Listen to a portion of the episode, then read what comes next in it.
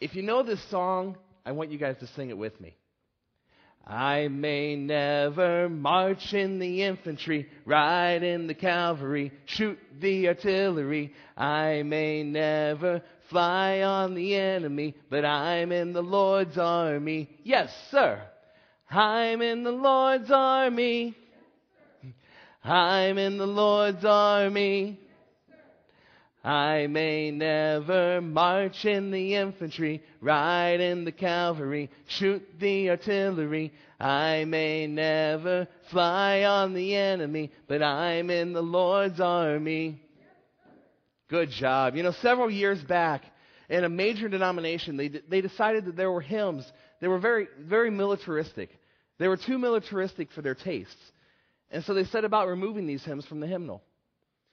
The deleted hymns were Onward Christian Soldier, the Battle Hymn of the Republic, and I'm pretty sure I'm in the Lord's Army would, wouldn't have made that cut either. But this decision created so much, so much of an uproar that these denominational leaders later relented and put the songs back in their hymnals. But in, rece- in researching for this sermon, I encountered several websites where priests and preachers still reject these hymns. You know, in, in the past couple weeks, Sean's been talking about a sermon series called, called Leap. Haven't taken a leap of faith. Today we're continuing that, ser- that series a little bit because it's all about faith. We're going to be talking about being in the Lord's army. Know, despite the hostility that some have towards a military terminology in a church setting, the New Testament is loaded with such language. You found in 2 Timothy 4 7, Paul declares, I have fought the good fight. In 2 Corinthians 6 7, he says he, he, has, he has had stood up for Christ in truthful speech and in the power of God, with the weapons of righteousness in his right hand and his left. In 2 Timothy 2, verses 3 and 4, he advises Timothy to endure hardship with us like a good soldier in Christ. No one serving as a soldier gets involved in civilian affairs. He wants to please his commanding officer. In Ephesians 6, uh, chapter 6, verse 13, we're told to put on the full armor of God so that when the day of evil comes, you may be able to stand your ground. And after you have done everything, to stand. And then there's a passage out of Revelation where we have a very powerful picture of Jesus. If you have your Bibles, turn with me to Revelation chapter 19 verses 11 through 16, we read about what John describes. And it says this I saw heaven standing open, and there before me was a white horse, whose rider was called Faithful and True. With justice he judges and makes war. His eyes are like a blazing fire, and on his head are many crowns. He has a name written on him that no one knows but he himself. He is dressed in a robe dipped in blood, and, in his, and his name is the Word of God. The armies of heaven were following him, riding on white horses and dressed in fine li- linen, white and clean. Out of his mouth comes a sharp sword, out of which to strike down the nations. He will rule them with an iron scepter. He treads the winepress of the fury of the wrath of God Almighty. And on his robe and on his thigh he has this name written King of Kings and Lord of Lords. You know, the Bible unapologetically uses military words to describe God and his people. And as Christians, we're literally in the Lord's army. You know, in today's text, we, we're going to read a story that practically every child in Sunday school and at church camp has heard. In fact, there's an old hymn about it. Many of us grew up singing this hymn as children. Joshua fit the battle of Jericho, Jericho, Jericho. Joshua fit the battle of Jericho, and the walls came a tumbling down. Now, what you may not realize is that this same story about the fall of Jericho probably served as inspiration for the song we started out with the sermon with I'm in the Lord's army. I want you to turn with me to Joshua chapter 6, and let's read it together. Joshua chapter 6, starting with verse 1. Now Jericho was tightly shut up because of the Israelites. No one went out and no one came in. Then the Lord said to Joshua, See, I have delivered Jericho into your hands, along with its king and its fighting men. March around the city once with all the armed men. Do this for six days. Have seven priests carry trumpets of ram's horns in front of the ark. On the seventh day, march around the city seven times with the priests blowing the trumpets. When you hear them sound a long blast on the trumpets, have all the people give a loud shout. Then the wall of the city will collapse, and the people will go up, every man straight in. So Joshua son of Nun called the priests and said to them, Take up the ark of the covenant of the Lord, and have seven priests carry trumpets in front of it. And he ordered the people, Advance, march around the city with the armed guard going ahead of the ark of the Lord. When Joshua had spoken to the people, the seven priests carrying the seven trumpets before the Lord went forward, blowing their trumpets, and the ark of the covenant followed them. The armed guard marched ahead of the priests who blew their trumpets, and the rear guard followed the ark. All this time the trumpets were sounding, but Joshua had commanded the people, Do not give a war cry. Do not raise your voices. Do not say a word until the day I tell you to shout. Then shout. So we had the Ark of the Covenant carried around the city, circling it once. Then the people returned to camp and spent the night there. Joshua got up early the next morning, and the priests took up the ark of the Lord. The seven priests carrying the seven trumpets went forward, marching before the ark of the Lord and blowing the trumpets. The armed men went ahead of them, and the rear guard followed the ark of the Lord, while the trumpets kept, kept sounding. So on the second day, they marched around the city once and returned to their camp. They did this for six days. On the seventh day, they got up at daybreak and marched around the city seven times in the same manner except that on, the, on that day they circled the city seven times. The seventh time around, when the priest sounded the trumpet blast, Joshua commanded the people, Shout, for the Lord has given you the city. The city and all that is in it are to be devoted to the Lord. Only Rahab the prostitute and all who are with her in her house shall be spared, because she hid the spies that we sent. But keep away from the devoted things, so that you, you will not bring about our own destruction by taking any of them. Otherwise, you will make the camp of Israel liable to destruction and bring trouble on it. All the silver and gold and the articles of bronze and iron are sacred to the Lord and must go into his treasury. When the trumpet shouted, when the, when the sounded, the people shouted. And at the tr- sound of the trumpet, when the people gave a loud shout, the wall collapsed, and every man charged straight in, and they took the city. Now here's the setting. Israel, they've been in the desert for 40 years and have finally come to the promised land. And God instructed Joshua to have the ark go before the people as they crossed the river Jordan. At, as the feet of the priests hit, who were carrying the ark, touched the waters of the Jordan, the water simply ceases to flow.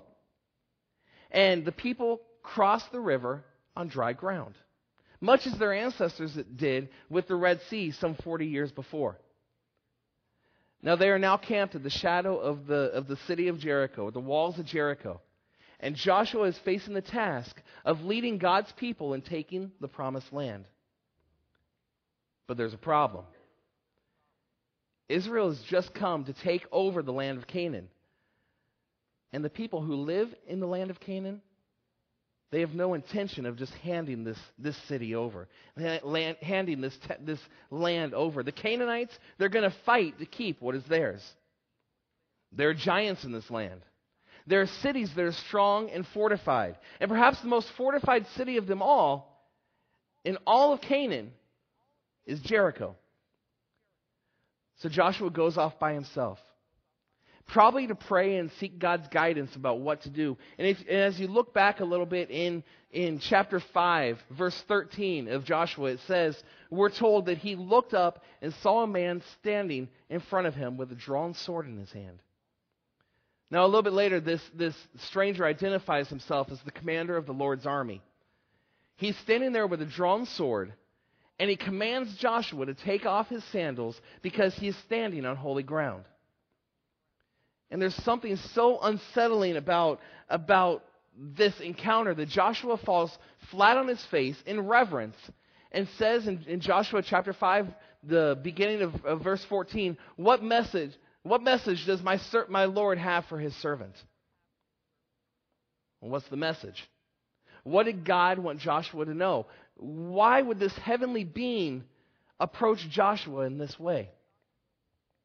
Well, the message is this the time of waiting is over. We are going to war. God's army is prepared and we're armed and ready for battle. You are not going into this conflict alone. You know, one of the most encouraging passages in the New Testament says this. It's found in Romans chapter 8, verses 31 and 32. If God is for us, who can be against us? He who did not spare his own son, but gave him up for all, how would he not also, along with him, graciously give us all things? That's the message that God is giving Joshua in here. I'm going into battle with you. You don't have to take this land all by yourself. My army is going to be right there with you. And as if to drive that point, that fact home a little bit, that the Lord's army is going to fight for Israel, God gives Joshua a battle plan that can only be accomplished with God's power. God tells Joshua to have his armed forces march around the city once each day for six days. On the seventh day, seven priests were to carry, the, carry ram's horns and lead the Ark of the Covenant around the city seven times.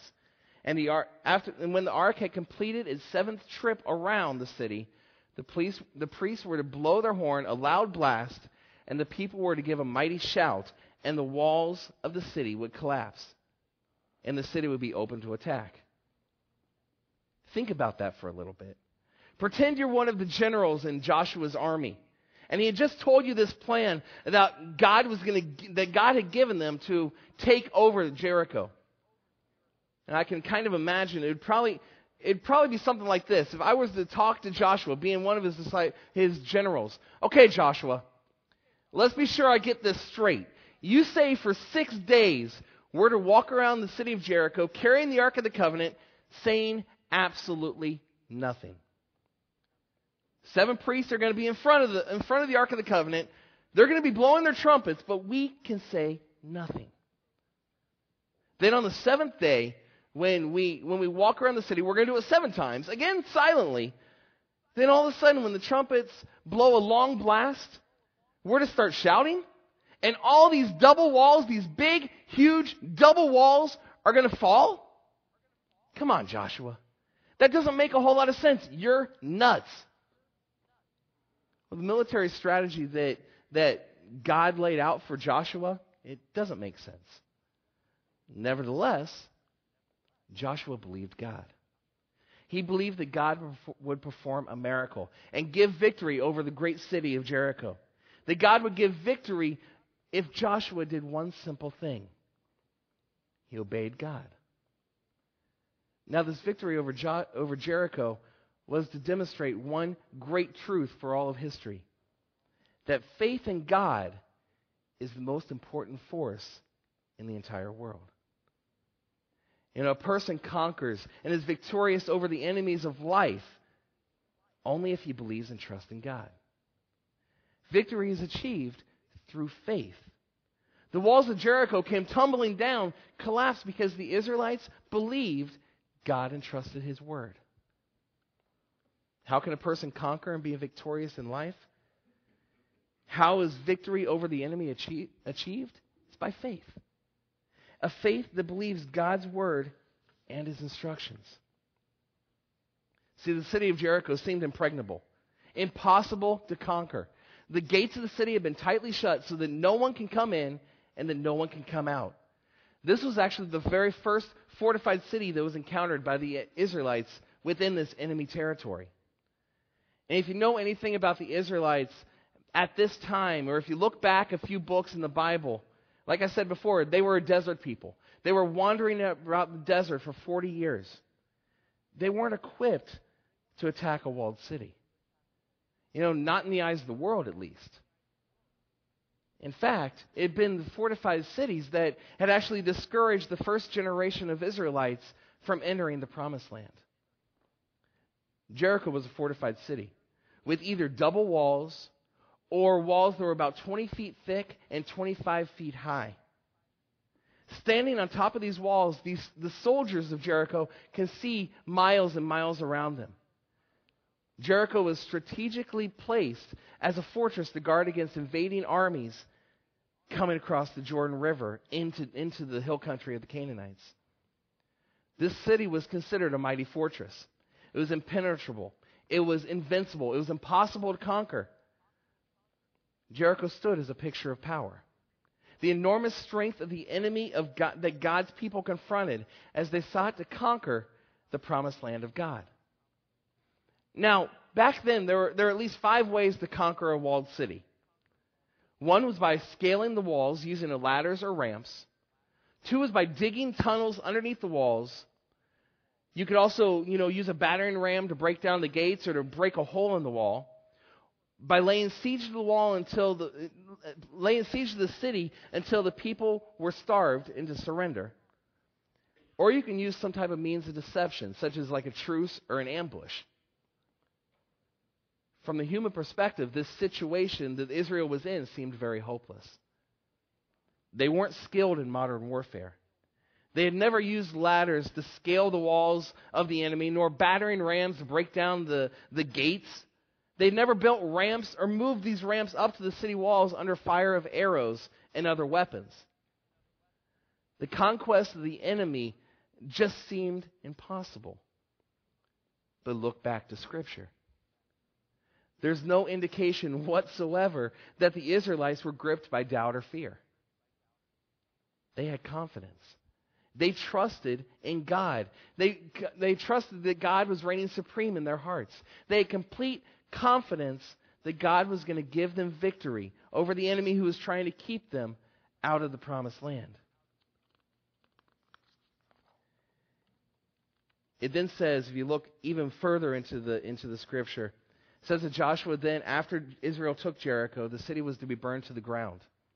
No spoils were to be taken from the city. The city and all that lay within it belonged solely to the Lord.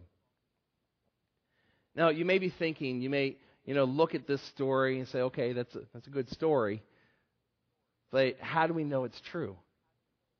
Well, you believe, you have faith.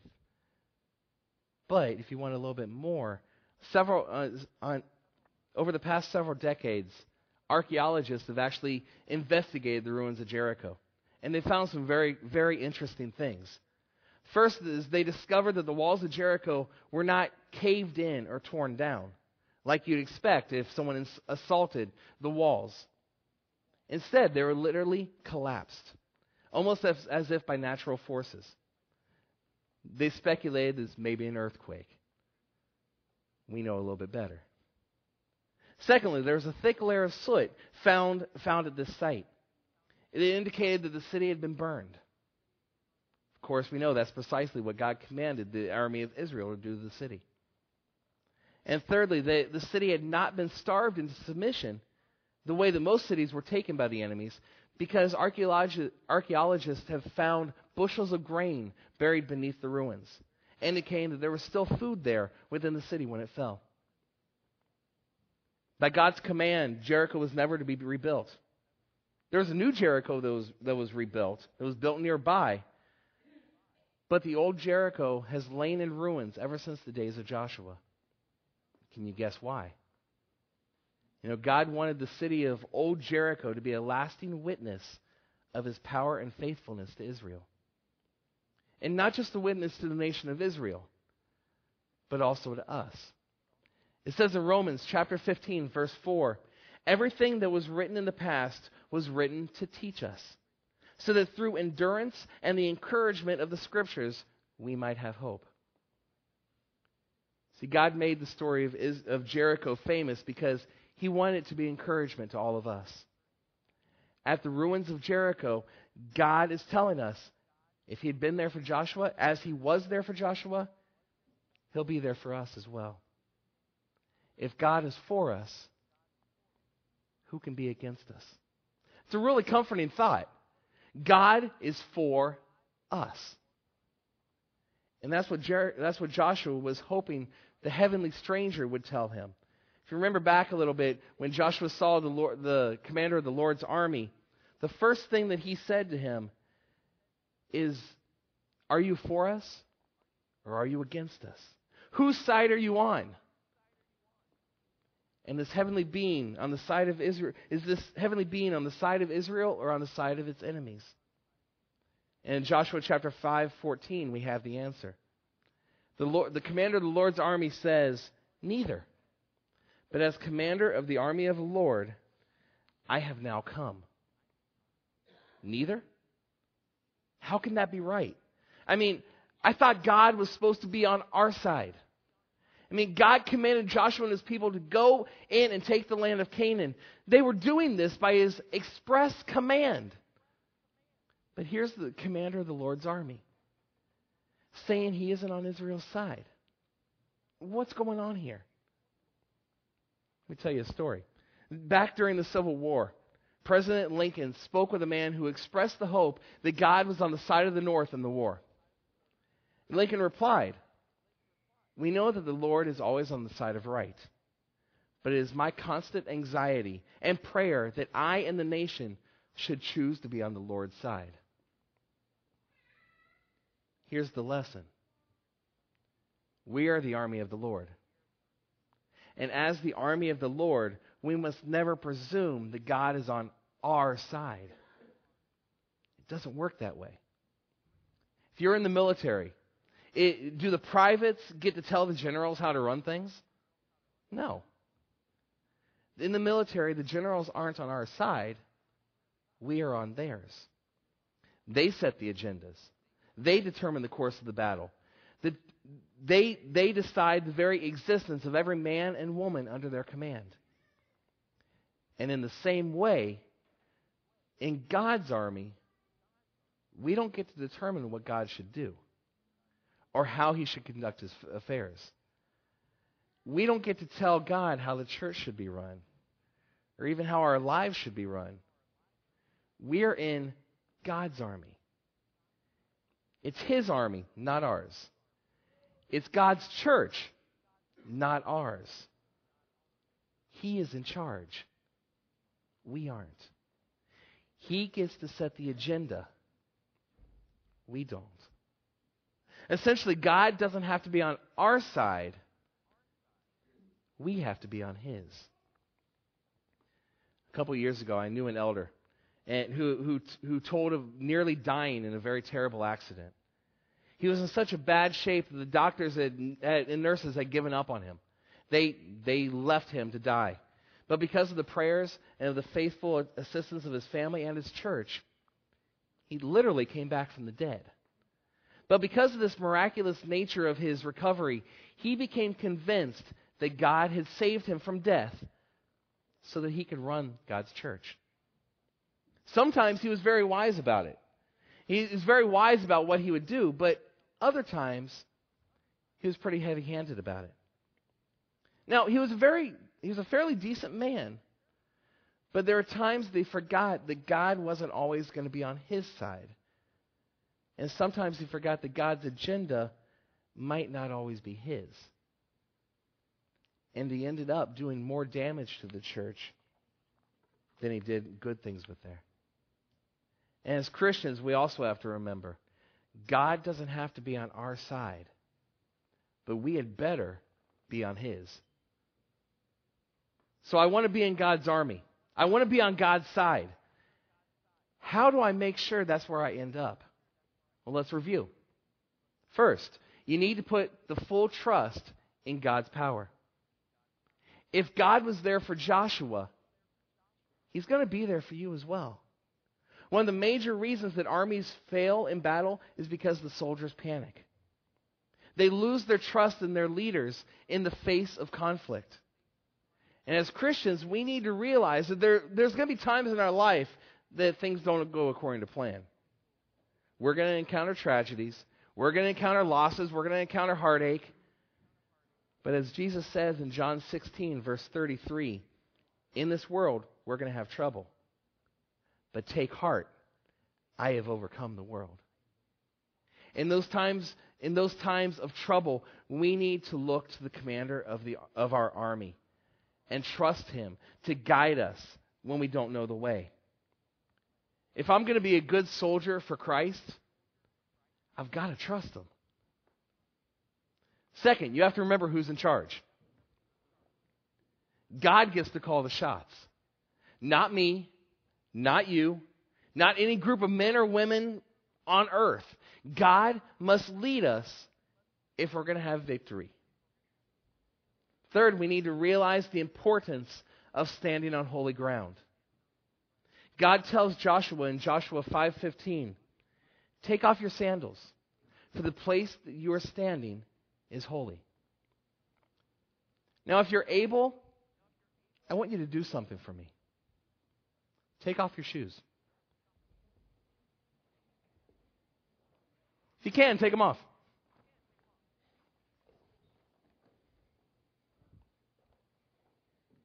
It wasn't enough for God to tell Joshua he was on holy ground. God wanted an object lesson. The ground he was standing on was, was holy ground. It was too holy, too important to be soiled by the dirt of life. Joshua was going to be allowed to view his relationship with God. God Joshua wasn't going to be allowed to view his relationship with God as a casual thing. He's in the army of the Lord now, and the commander of the army was calling for total commitment. You are on holy ground here. Not because this is a church building, but because you are the church. As Jesus promised, eh, wherever two or more are gathered in His name, He is there with us. Every time we gather as a group of believers, we're on holy ground our commander, Jesus Christ, is calling for total commitment. As Paul wrote to Timothy in 2 Timothy chapter 2 verses 3 and 4, no one serving as a soldier gets involved in civilian affairs. He wants to please his commanding officer. Why the need for such commitment? Because an army is only as strong as its weakest link. You are the army of God if the whole army was involved as you, could we win the battle?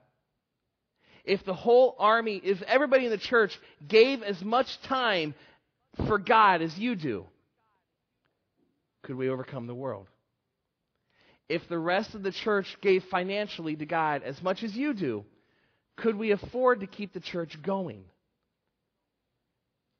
If the rest of the church witnessed to others as often as you do, could the church even survive? This is holy ground. This is serious business. Teddy Roosevelt once said, No man is worth his salt who is not ready at all times to risk his body, to risk his well being, to risk his life in a great cause. Joshua once said, Choose for yourself this day whom you will serve, whether the, God, whether the gods of your fathers served that they were on the other side of the river, or the gods of the Amorites in whose land you dwell. But for me and my house, we will serve the Lord. It's found in Joshua 24:15. Also in Luke 9:23, Jesus says, "If anyone would come after me, he must deny himself and take, take up his cross daily and follow me." See, the mark of a good soldier is the willingness to give all for their cause. There was a youth minister in Chicago. He was convinced that his youth might become distracted on their upcoming missions trip to Florida's balmy beaches. So he fashioned a cross from two pieces of lumber. And just before they climbed into the bus, he showed it to the group.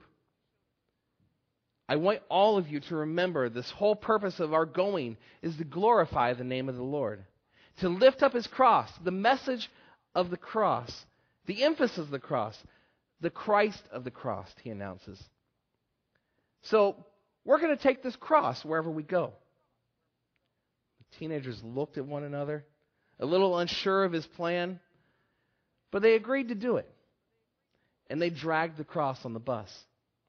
It banged back and forth uh, in the aisle all the way to Florida. It went with them into restaurants. It stayed overnight where they, st- where they stayed overnight. It stood in the sand while they ministered on the beach. At first, lugging this cross around embarrassed the kids. But later, it became a point of identification. The cross was a constant, silent reminder of who they were and why they had come. they eventually regarded carrying the cross as a, very, as a really big honor and privilege. The night before they went home, the youth leader handed out two nails to each of the kids. He told them that if they wanted to commit themselves to what the cross stood for, they could hammer one of the nails in and keep the other one as a reminder. One by one, the teens nailed their, nailed their nail into the cross. About 15, 15 years passed. One of those kids, now a stockbroker, called the youth leader. He told them he still keeps this nail with him in his, dre- in his desk drawer. Whenever he, he loses sense of focus, he looks at the nail and remembers the cross on that beach in Florida. It reminds him of what is at the core of his life his commitment to Christ. See, the enemies that, conf- that confront us are innumerable. They can defeat us and they can destroy us. But there is hope. The wonderful hope of God's glorious promise. There is victory through his Son, Jesus Christ. There is victory over the enemies of life. Faith in Christ, believing and trusting Christ, clinging to Christ and following after Christ, doing exactly what Christ tells us. This is the life that will bring victory. Victory is achieved through the power of Christ and only through his power. Victory is ours by faith in the power of the Lord.